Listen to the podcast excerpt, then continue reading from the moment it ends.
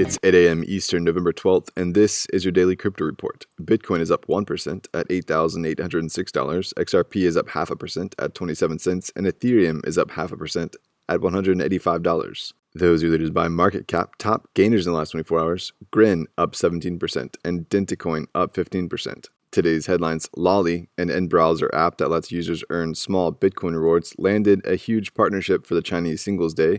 They're working with Alibaba to enable Chinese Americans living in the US to access the rewards while they're shopping. It's a step in the right direction as Singles Day sales are a big thing in China, topping 30 billion. Lolli is looking to expand into the international market in 2020. Well, Benoit Cœure is set to head the newly created innovation hub of the Bank for the International Settlements. The central bank of the central banks said that Cœure will join the team in mid January. The hub was established in June to ensure international collaboration took place within the central banking community. Well, Canaan Creative, a Bitcoin miner manufacturer, is set to hold an IPO later this month. They're a big rival of Bitmain and are looking to raise 400 million through the listing.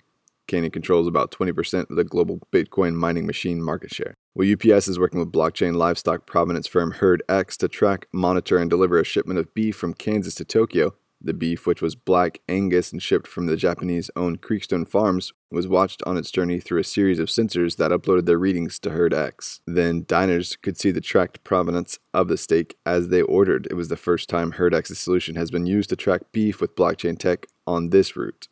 And finally, the Banque de France, France's central bank, is hiring a blockchain analyst who will help the bank set a program to implement digital currency. The bank is also hiring a development engineer to study the application of blockchain in key banking functions. The institution cited Quorum, Hyperledger, and Corda as examples of private blockchain experience, and the Bitcoin and Ethereum blockchains as examples of public blockchain experience. Well, those are leading headlines today. Visit us at dailycryptoreport.io for sources and links. Find us on social media, add us your Alexa Flash briefing, and listen to us everywhere else you podcast under Daily Crypto Report.